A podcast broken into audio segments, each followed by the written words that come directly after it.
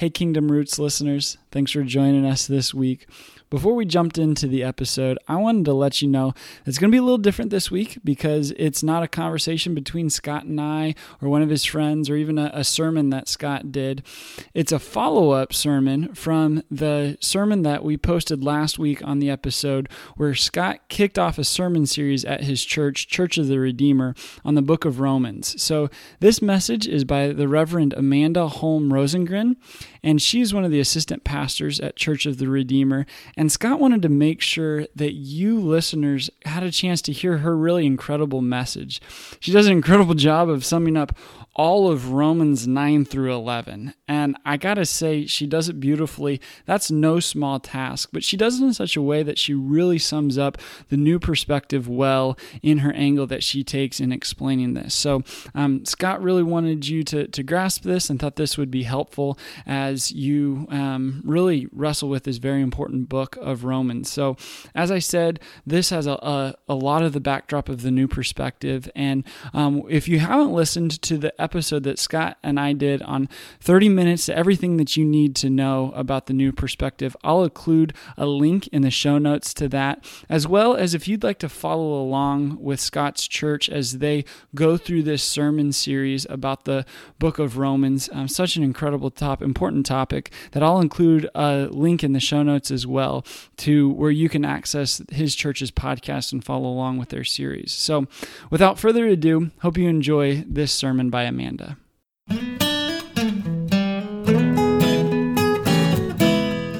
Welcome to the Kingdom Roots podcast with Scot McKnight, the conversation designed to look at how the kingdom took root then and how it's taking root now. Today on the podcast, we have a sermon by the Reverend Amanda Holm Rosengren on God's story in Romans.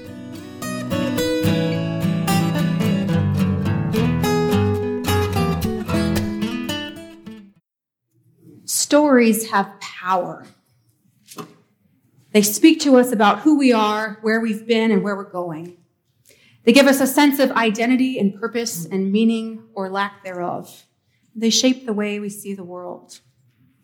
Each of us have our own stories we tell ourselves or tell about ourselves, some that build us up, some that tear us down or hold us back. And each of us also live as part of larger stories, stories told by our culture, by our nation, by our families, by our churches. And those larger stories can prove also very powerful for good or for ill. In fact, many of the terrible conflicts and violence in history have been fueled by particular stories. People don't just usually wake up and say, I think I'll commit a genocide today, right? It doesn't just come from nowhere. There's usually a story behind it that makes it feel logical and justified. For example, in South Africa, the system of apartheid that arose um, was largely a result of a theological story formed at a seminary in the 30s and 40s. And the story ran like this We Afrikaners are God's chosen people, superior to other races. So we must create a system that keeps them from us so they can be civilized, but we can remain pure. That's a very theological story, but it's a story nonetheless. A story that creates an us and a them that justifies violence and crimes against the them. Stories have power. Thankfully, most of our stories don't have that kind of destructive power. And yet, the stories we tell can create division, even violence, or they can create welcome and peace. As Harold C. Goddard puts it, the destiny of the world is determined less by the battles that are lost and won than by the stories it loves and believes in. We've been spending time the past few weeks in the church at Rome reading Romans backwards. That is, starting at the end of the book to see how the end sheds light on the meaning of the letter as a whole. And we've had to remember that this is a letter. Romans is a letter, probably performed and interpreted by Phoebe. She must have been really tired when she was done, by the way. This is a letter directed to a community in which it seems that there were two groups of believers who were at odds with one another. The so called weak believers were probably mainly Jewish, had returned to Rome after being kicked out by the previous emperor, suddenly find that the community of faith feels really Gentile. The group Paul calls the strong were primarily Gentile believers, had higher status in Roman society than the weak. And these groups were having trouble living at peace with one another, trouble recognizing and welcoming one another as brothers and sisters. They were having trouble in how they practiced faith together. Last week, Canon Jay looked at the practices Paul recommends for them for living in peace together. And this week, we learned that their divisions were rooted not just in theology or the nitty gritty of practice, but in the very stories that they were telling and living out. So, in the section we're tackling this week, Romans 9 through 11, Paul corrects these competing stories, and he tells a different story. A story that weaves the weak and the strong together as brother and sister in the plan of God, creating space for them to welcome one another and live as a community of peace in the heart of empire. So, yes, you heard me. Three chapters of Romans today. I'm going to go verse by verse, so prepare. Just, just kidding. Um, I didn't have Ethan read all of that for you because that, you know, I did look at all of it. So we are going to cover all of it in so, to some extent. I do hope you have a Bible with you or are really quick on your phones. Okay. Uh, these are not just three chapters; they're three hotly contested chapters. Much ink has been spilled in the commentaries on these on these chapters. I pulled out one commentary to try to just read through it, what it said, and then I saw that about these sections, there's almost 200 pages of material just on these three chapters, and I did not have time for that. I'll tell you. So there's all sorts of thorny questions. I'm sure I will not answer all of your questions today. We're going to take, I think uh, Dr. Dana Harris's analogy is a flyover from 20,000 feet over these chapters. But Paul wanted the group to get a big picture of their story in these chapters. That's kind of what we're going to do too. So, what were the competing stories embraced by the weak and the strong? And what story does Paul weave for them instead? We're going to start with the weak, they might have described their story We are Jews who believe in Jesus Messiah. We're the chosen people of the covenant with privileged status before God that the rest of you Gentiles don't have. Good believers look Jewish like us and follow Torah. Bad believers look like you and ditch Torah.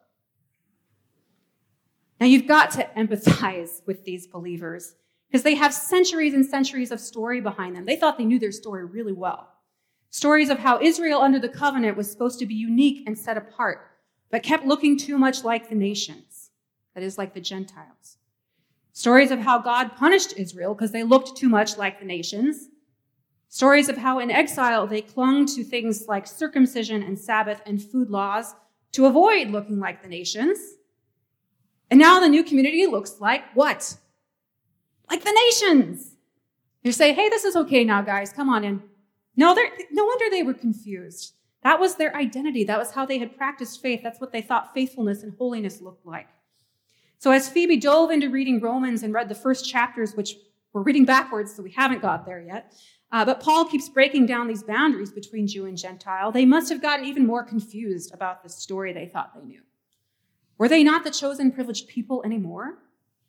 Had God changed his mind about them being the covenant people? Dare they ask? Was God unfaithful? Paul's response to the weak is actually, you've misunderstood the story. You're not telling it the way it actually is. Let me retell it for you as I've had to relearn it for myself. So, in all of chapter 9 and 10 and the first part of chapter 11, that's what Paul is doing. He's talking to the weak, talking to those who knew the Jewish story or thought they did, correcting how they understand their story. So we're going to look at four of those corrections. I've tried to go loosely in verse order, but Paul does a lot of weaving. It's really a, a woven, woven thing, not a topic by topic. So take it like that. Uh, speaking of misunderstandings, I want to say two things at the very beginning of our walk through these passages. I imagine most of you have read them and heard about them. And anyway, these are not chapters dealing with individual salvation. And if you look at it that way, at best you're going to be confused at worst, you're going to stray into serious theological error. Okay, so try to put individual salvation, it's hard to do. Try to put it off to the side. The language of election in these sections is about who God chooses to use in order to carry forward his promises. Again, not so much about my salvation or predestination as we think about it, but about mission. And Jefferson actually talked about election in that way this morning. Thank you, Jefferson. So now that you're all confused, here we go. Paul's first correction of the story the weak has been telling is this Yes, you are the beloved people of the covenant, but God's choice of you has always about, been about his promise, not your privilege.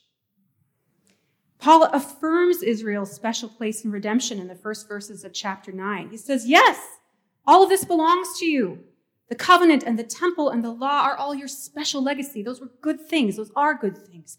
But it has always been bigger than you. It has been about God fulfilling his promises to Abraham through you. And that's never just been about genetics. Story of Abraham Abraham has two sons, but only Isaac was chosen for the promise, not Ishmael. God's choice has also, Paul says, never been about merit or effort. God chooses Jacob, not Esau, in the womb. They hadn't done anything yet, they were still inside. Catherine's not in here. It had neither it had nothing to do with the character of either of them. God chooses who he chooses to accomplish his mission. And the same thing applies to the nation of Israel as a whole. It wasn't anything about them. It was grace alone. It was for the purposes of God loving them and fulfilling his promises through them. So throughout this story, Paul says, God zigs and zags. He makes surprising choices. It's never who you think it's going to be. It's never the logical successor to the throne, so to speak. So Paul says, No, you've misunderstood how God works in history. Yes, you are his beloved people, but you don't have any right to a status that stands separate from God's mercy and grace. It was never just about you, it was also about God's mission. God has always been zigging and zagging to fulfill his promises, and that's a sign of God's faithfulness, not of his failure. So, Paul's second correction to the weak, the story they've been telling, God always intended to bring the Gentiles into his family. That's the gist of these questions Paul pounds away at and all the quotes from the prophets that he draws in in the second half of chapter 9. Pounding away on the theme of God's zigs and zags and saying, What if God didn't give you all these rich blessings just for you, but also for all whom God has called, not only from the Jews, but also from the Gentiles? He looks back at the prophets and say, It's there, guys. They support it, they predict it. From Isaiah to, Hosea to Hosea to the words of Joel that Paul quotes in 10:13 that everyone who calls on the name of the Lord will be saved. Paul knows his Bible. He's had to look at it in a new way. Now he knows it better even. And he's done his homework. He knows that the promise to Abraham was that all nations would be blessed through his seed. And he now sees that part of Israel's role as chosen as elected by God was to be that vessel of mercy to all the nations. It was never just about you, he says. It was also about the nations. So when you thought that what you needed to do was just be separate from them, that was the end goal, no. It was to bring them in. So you weak, Paul says, this was always part of the plan. A surprising zigzag in God's work of fulfilling his promises, but a sign of God's faithfulness, not of his failure. Paul's third correction to the story of the weak. Torah was never the point. Jesus, Messiah, was the point. This is what Paul gets into in the first part of this section that we have in, in um, chapter 10. It backs up a little bit. Again, you can, okay, so the part about Torah is the hardest part for me to understand. Maybe you're not like me, maybe you are. This is where it gets a little dense. We're diving in. You can hear the weak wrestling how is it that all these sinners who didn't even try to live holy lives, like they weren't trying to get into the kingdom here, they've made it in? While all of the Jewish people who were zealous in their pursuit of righteousness, who, you know, think about how hard they worked at it, they seem to have totally missed out. How did that happen? Well, Paul says the people of Israel got it wrong. They misunderstood their story. They looked to the works of the law as the holy way, the thing that set them apart as those who had right standing, that is, righteousness with God. They missed the Messiah. They missed that the law, the Torah, was pointing to the Messiah all along, that the Messiah was actually the ultimate fulfillment of the law. The Messiah was the truly elect, the one who lived out God's righteousness the way Israel never could, that the Messiah was the fulfillment of all God's promises to them. They stumbled in that race. We see an example of how even pious Israelites stumbled over Jesus in our gospel reading for today. The man who runs up to Jesus and is so sure he's kept all the commandments faithfully the way he was supposed to do. But when Jesus says, Give up everything, give to the poor, and follow me, he can't do it. In the words of Jesus, many who are first will be last, and the last first. See, what Paul calls the righteousness that is by the law had been Israel's response in exile. Again, they, they thought that their history was don't be like the nations, don't be like the nations. So they're feeling like, we're not going to be like the nations. They were seeking to be faithful to God, to seek right standing with God by living as faithful Jews and not as Gentiles, following Torah, food laws, circumcision, Sabbath. It was a very ethnically specific way. You had to be Jewish to be part of the people of God. That's how they saw it. But Paul writes that the righteousness that is by faith, the righteousness God intended for his people to have through the covenant, the righteousness available through Jesus Messiah is instead for everybody, not just those who become Jewish. Rather than the works of the law being what God requires, instead, if you declare with your mouth Jesus is Lord and believe in your heart that God, God raised him from the dead, you will be saved. It's as if for the weak there was this narrow path they've been walking in order to get through a mountain and out the other side. But once they get to the other side, they see the vast plains and the huge vista. They want to insist on everyone walking single file still, with their heads down, even the people that kind of went around the mountain and showed up. That's not the point. In Jesus, there is not only one path, and it means being Jewish. But instead, there is no difference between Jew and Gentile. The same Lord is Lord of all and richly blesses all who call on him. God's ultimate intention was not for a sharp distinction between Jew and nations based on Torah and works of the law, but for both to become one family through faith in Jesus Messiah. So, Paul says for the weak, it made no sense for them to continue insisting on Torah as the path of holiness and righteousness. It made no sense for them to look down on the strong or insist that they keep kosher and be circumcised as the way to be holy, because Torah was never the point. Jesus Messiah was the point. The way God intended to fulfill his promises to both Israel and the nations. It was a surprising zigzag in God's work to fulfill his promises, but it was a sign of his faithfulness and not of his failure. So, Paul's last correction to the weak, and it's a word of comfort, he probably needed it, God has always shown his mercy and his grace by preserving a remnant. We get to that in the last part of chapter 10 and the beginning of chapter 11. Again, they're asking, why are there so few of us? Has God rejected us? Maybe they're asking, did we not keep the law well enough? Again, understandable questions for those who are disoriented by the, the Gentile believers next to them. Well, Paul says first, no, God hasn't rejected you. Look at me. I'm as Israelite as you can get, and here I am. And Paul invokes the story of Elijah, which we read as our Old Testament passage today. Elijah's despondency. Lord, where have you gone? I thought I was being faithful. And God says, Hey, look, you're not the only one. There's another, actually, a lot of others. So, too, at the present time, there is a remnant chosen by grace. We are here, Paul says. We're the remnant. We're here by God's mercy and grace. Israel has always disobeyed. That's our story. But God, in his mercy, has zigged and zagged and always preserved a remnant of faithful people. And he has here too. That is not a sign of God's failure, but of God's faithfulness to us.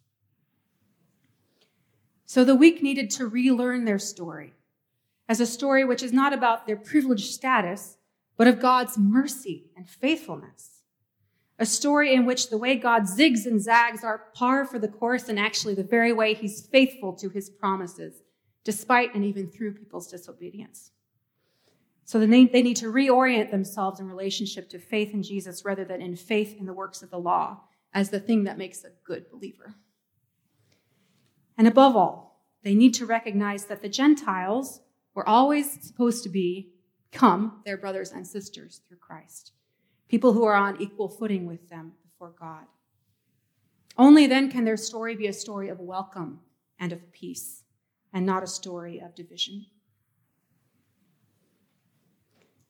So then, what about the strong? Paul turns to them next, and you'll be glad to hear he talks to them a lot less. uh, but in harsher terms. The story the strong seems to have been telling is basically it's our turn now. Nobody needs Torah. Israel's irrelevant, and you weak are the bad believers, and we're the good believers. It's likely the strong weren't even all that familiar with the story Paul's been telling so far in these chapters. It's, it's kind of Paul at his most Jewish. He's drawing in events, he's drawing on people, he's asking questions. But those weren't the stories that the weak, or the strong, excuse me, the Gentiles grew up with. They probably heard about the Greek and Roman heroes, gods, the emperors, the builders of Rome. You can imagine them thinking about the weak. How irrelevant, how provincial. We need to educate them so that they know better. And of course, they need to ditch, ditch Torah like us. Well, Paul actually agrees with the strong that they don't need to follow Torah, but they too needed to learn a new story. So when Paul turns to the strong in the second half of 11, chapter 11, he says, The Jewish people irrelevant? Hardly. They're the native plant. You're the wild branches that have been grafted in miraculously. Because in nature, it only works the way around. It could only be a miracle. And yes, some of them, some of the Jewish people, have been broken off from the tree because of their unbelief, but you are not at all superior. In fact, you're just receiving the nourishment of the main tree, just like them.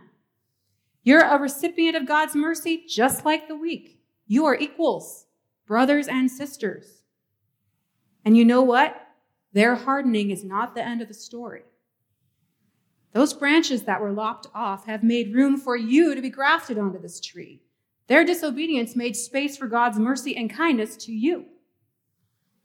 And now your presence on this tree is not just for you, it will be how God works to show mercy to them again.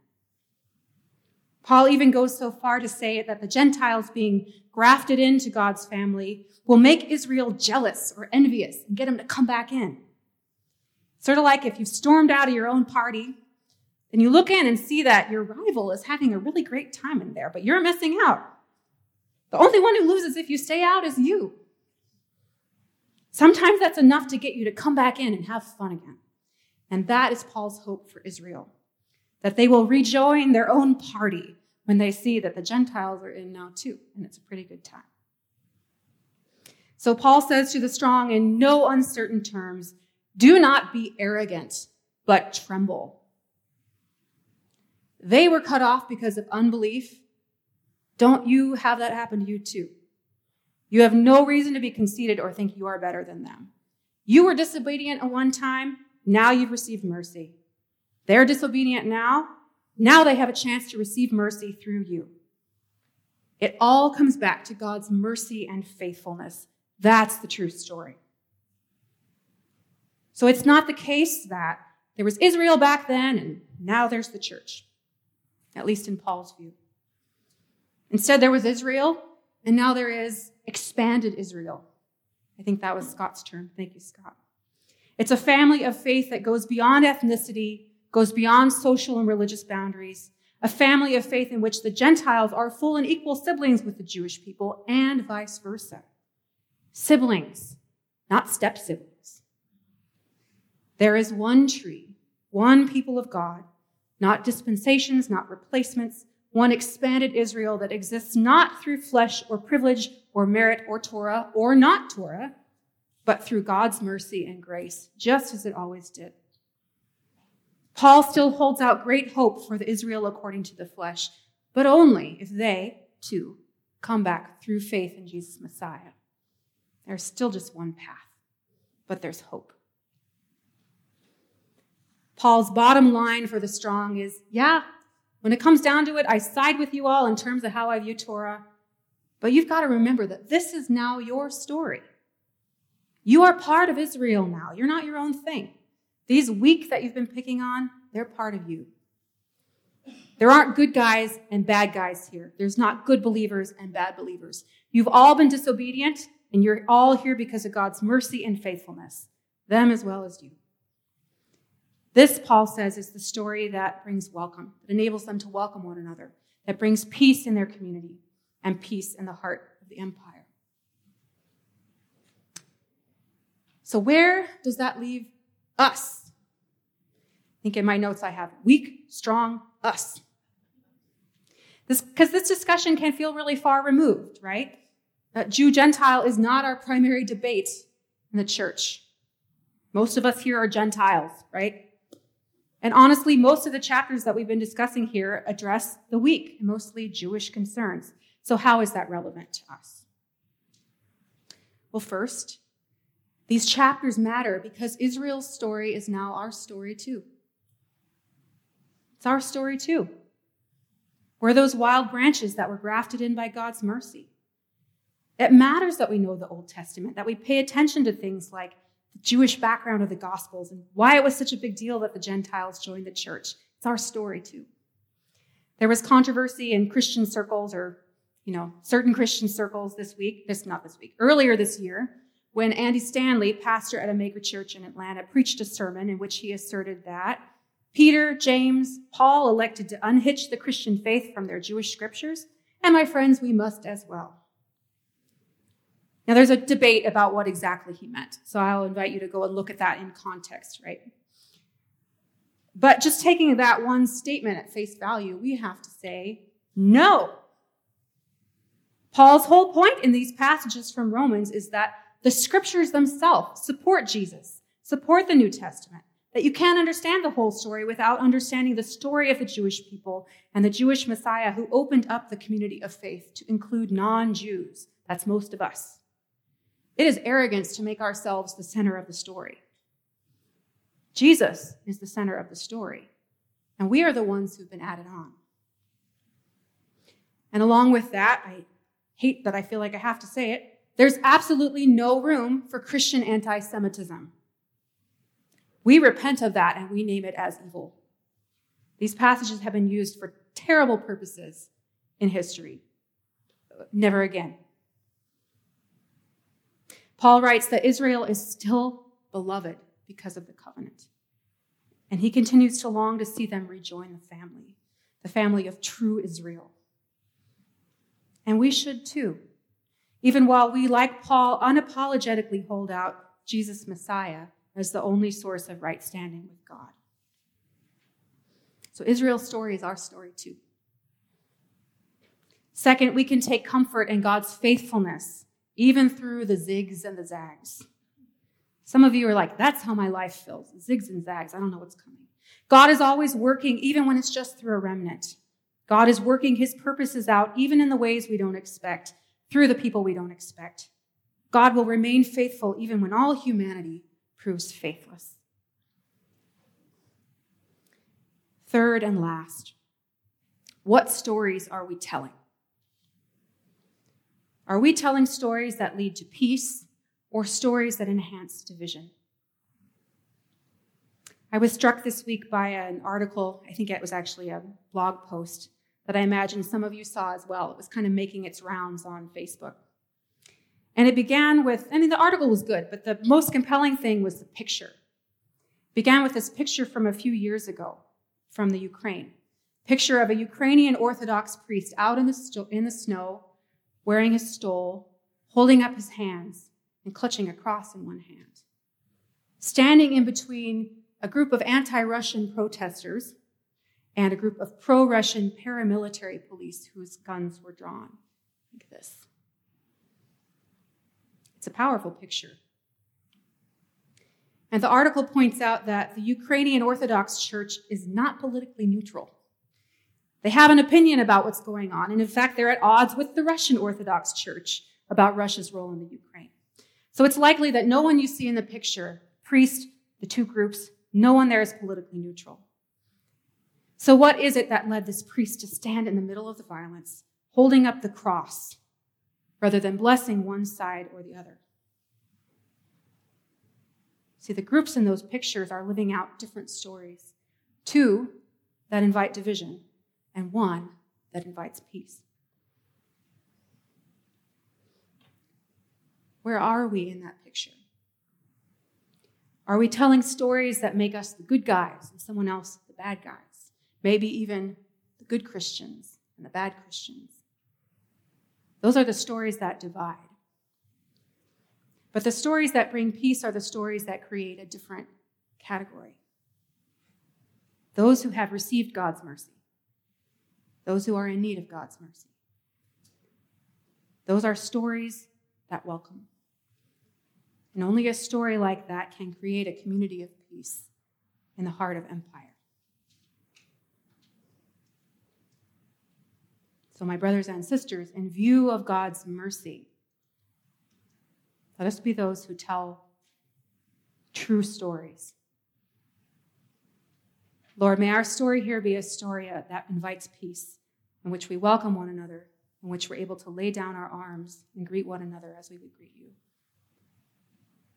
Holy Spirit, come. Amen.